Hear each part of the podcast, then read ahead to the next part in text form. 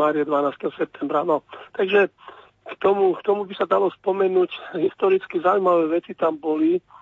No, Turci samozrejme nie prvýkrát útočili do Európy a zasahovala ich pánstvo až do strednej Európy a práve e, v tomto roku 1683 to bol taký celkom zaujímavý rok, celkom teplý. Sem tam v lete sa vyskytovali také letné búrky, letné pretrže mračie, no ale to nič vlastne nie je, takže ale celkom, asi sa im celkom dobre bojovalo, takéto počasie Turkom asi muselo veľmi dobre vyhovovať a ob, prišli až k Viedni a začali obliehať asi okolo 14. júla a obliehali ju až do, asi do 11. septembra, keď začalo toto rozhodujúca, rozhodujúca bitka, ktorá teda skončila víťazstvom našich vojsk 12. septembra. Aj to vďaka tomu, že prišli na pomoc e, vojska polského kráľa Jana III. Sobieského. No a bolo to na kopci Kalenberg nad Viedňou, takže e, toto bolo také dosť dôležité, ale tesne tejto bitke ešte e, predchádzali také malé, také, také, také, som povedal, také roztržky, že Turci poslali nejakých nejakých zvedov dopredu, aby sa vedeli zariadiť a naši husiti, no nie husiti, zle hovorím, naši, ako povieme...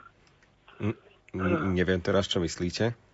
Mm, husári, to som chcel povedať, naši husári, e, tak tí zajali týchto Turkov a pozabíjali ich. Skrátka, to sa potom samozrejme dozvedel sultán, a veľkovezír Kara Mustafa a skrátka e, ako pomsta, tak našťastie Bratislava, až, respektíve vtedy to bol prešporok, až tak e, veľmi na to neutrpela, ale Turci zautočili na Kidze. Ja viem, že na Slovensku malo kto vie asi, čo je Kidze, Bratislavčania vedia, ako malé mestečko hneď z, z rakúskej strany. Kidze, Wolfstal, Heimburg a Turci to obsadili a skrátka kompletne to asi všetko vyvraždili. A dokonca e, v Kidze je ešte dnes ulička, ktorá sa volá Blúdgase, krvavá ulička. A historicky sa hovorí, že naozaj tam vtedy tiekla krv do Dunaja, takže preto taká, tak sa to zachovalo. No, táto, táto bitka v podstate teda ako, dalo by sa povedať, nič také zvláštne, ale v dejinách Európy iné krajiny to veľmi cenili túto, toto víťazstvo a to, to, tento odpor, ktorý naši ľudia vtedy vyvinuli. Takže preto som to aj ja takto spomenul. No a čo by sme ešte k tomu pridali?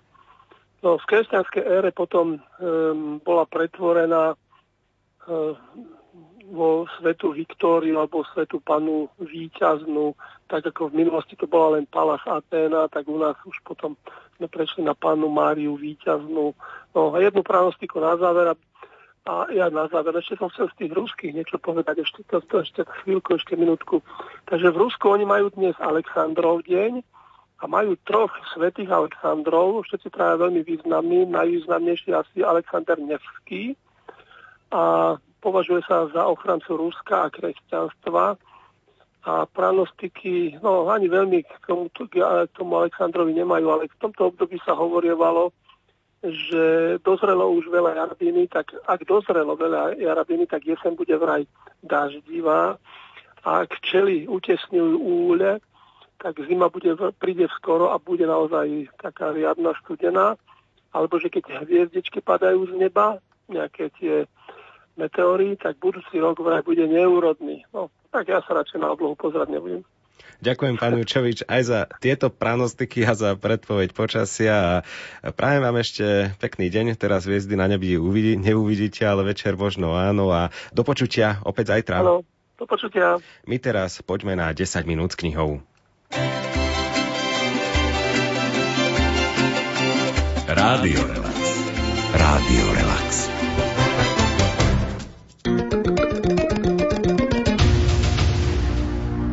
Možno ste aj vy premýšľali, ako a kedy sa začať s deťmi rozprávať o viere a jej tajomstvách. Táto a podobné otázky trápia určite mnohých rodičov, ktorí chcú svoje deti vychovávať vo viere príťažlivým spôsobom. Odpovede budeme hľadať spoločne s Martinou Jokelovou Ťuchovou, ktorá je nielen úspešnou autorkou kníh pre malých čitateľov, ale aj mamou šiestich detí.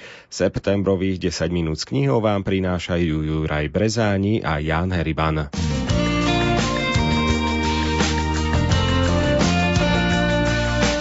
10 minút s knihou. Martina Jokelová Ťuchová vedie už 15 rokov rubriku Deťom v katolíckých novinách.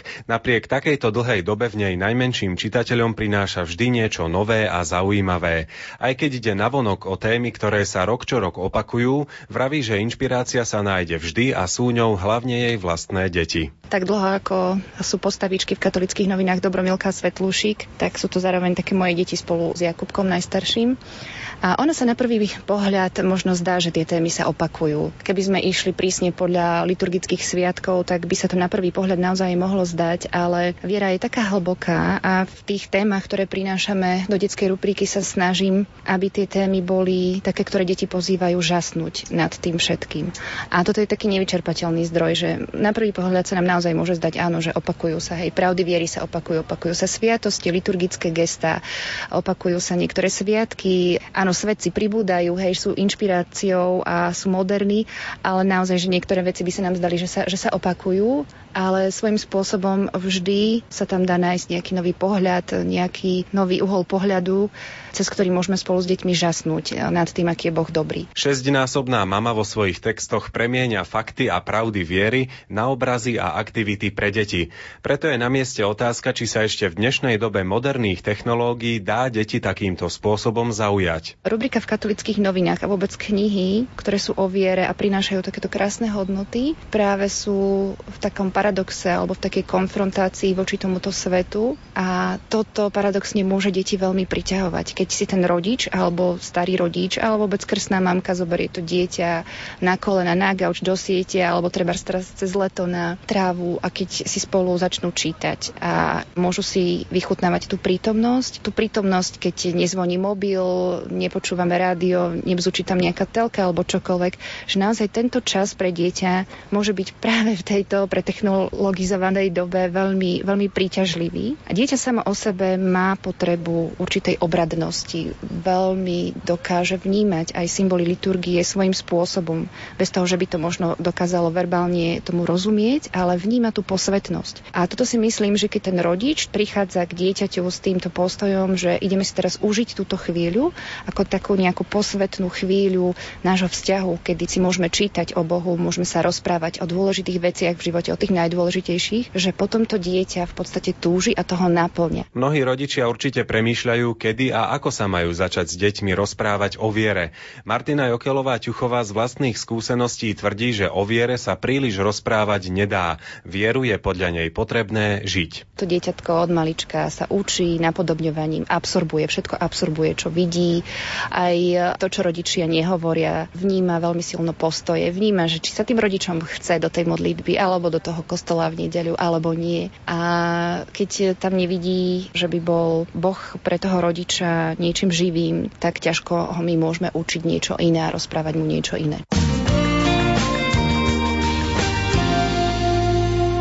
Možno neviete, že tvorbu obľúbenej detskej autorky ovplyvňuje Montessori pedagogika a katechézy dobrého pastiera.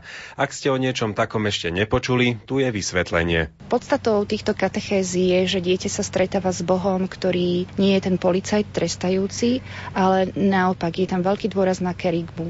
Čiže dieťa zažíva Boha ako dobrého pastiera, ktorý sa stará o ovečku, hľadajú. A toto je taký ústredný moment, prvok, tá kerigma, toto úžasné úžasná láska Boha Spasiteľa, ktorý sa nám dáva. Táto kerigma je vlastne vodkaná do všetkých aktivít, materiálov a toho prostredia A3 a katechez dobrého pastiera.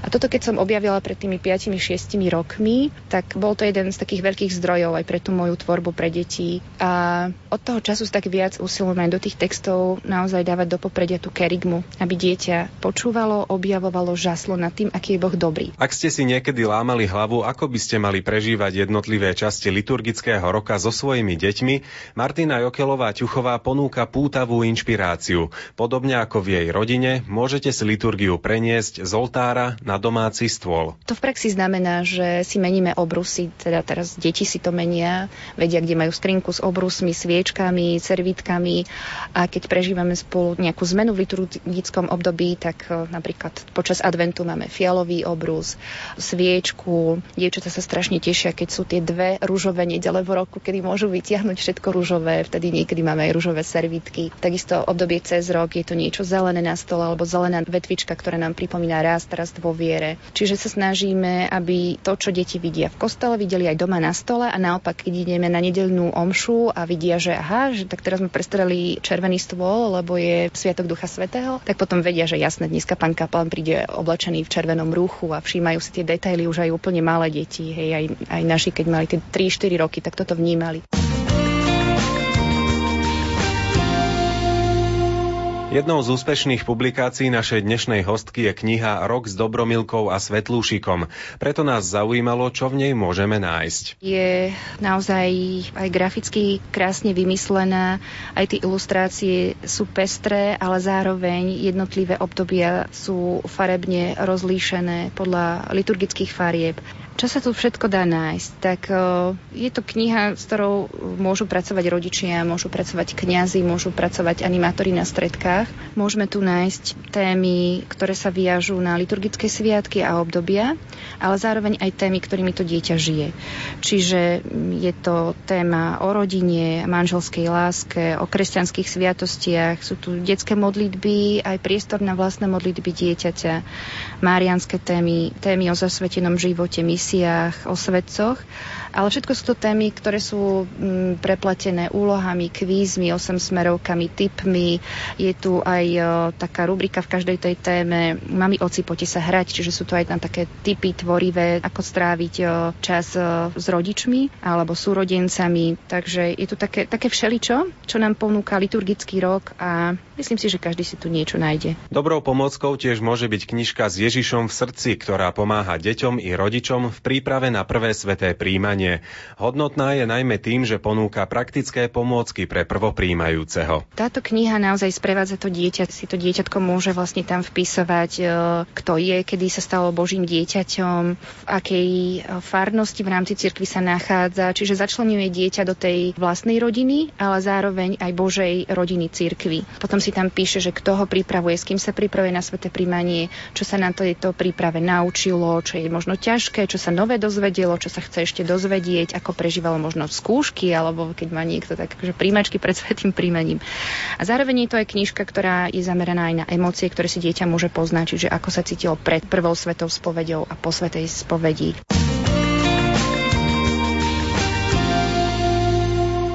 Martiny Jokelovej Ťuchovej sme sa spýtali aj na to, či sú knihy súčasťou jej rodinného života a či čítajú aj jej deti, prípadne ona s nimi. Odpovedala, že knihy čítajú všetky jej deti. Dôležité pritom je, aby ich zaujali a vtiahli do deja. Náš Jonatanko mal 10 rokov a dovtedy čítal len komiksy. Myslím, že nejak akože súvisle knihu asi ani neprečítal sám od seba. A pred rokom sme tak začiatkom leta si spolu sadli do siete a vravím, že Jony, počúvaj, toto kniha vyzerá super a toto je taká fantasy, ktorá sa páčila veľmi tvojmu staršiemu brachovi, že čo skúsime. Ale takže že taká kofrfla, že dobre, tak skúsime. A čítala som mu do tretej kapitoly, potom mi vzal knihu a za dva dní ju prečítal. To leto prečítal 20 kníh, možno viac, nestihal chodiť do knižnice. Každá z tých kníh mala okolo 400-500 strán a proste vtedy to v ňom prepuklo, že sa vhlbil do deja do knihy, spoznal to, že wow, že tie knihy môžu byť takto úžasné, tak toto mi môžu ponúknuť, takýto zaujímavý svet a odvtedy niekedy aj tieto prázdniny o, boli dni, keď sme mu s manželom museli pripomínať, že treba sa aj najesť, treba ísť aj vonku. áno, dočítam stranu, dočítam kapitolu, ale teda boli to aj naťahovačky o to, aby tá kniha išla na chvíľku bokom rokom. A dlho sa naozaj, pri ňom sa 10 rokov nič nedialo a zrazu takto. No a teraz začína byť vášnivou čitateľkou aj, aj cerka, ktorá ide do 5. triedy a tá zase objavila sériu kníh o Gregorovi a jeho vesmírnych dobrodružstvách. A u každého sa to tak vyvíja. Na záver aktívna mama odpovedá, čo podľa nej najviac potrebujú dnešné deti a ako im to rodičia môžu dať. Kľúčové je podľa nej užívať si prítomnosť s deťmi. Ono sa veľa hovorí, že čas dieťaťom by mal byť najmä o kvalite. Je to určite pravda, ale v poslednom čase vnímam, že, že to nestačí, že dieťa potrebuje naozaj toho času s rodičom mať viac, aby si to nekompenzovalo nesprávnou spoločnosťou, nesprávnymi partami. Túto reláciu pre vás pripravil Spolok svätého Vojtecha s podporou mediálneho grantu konferencie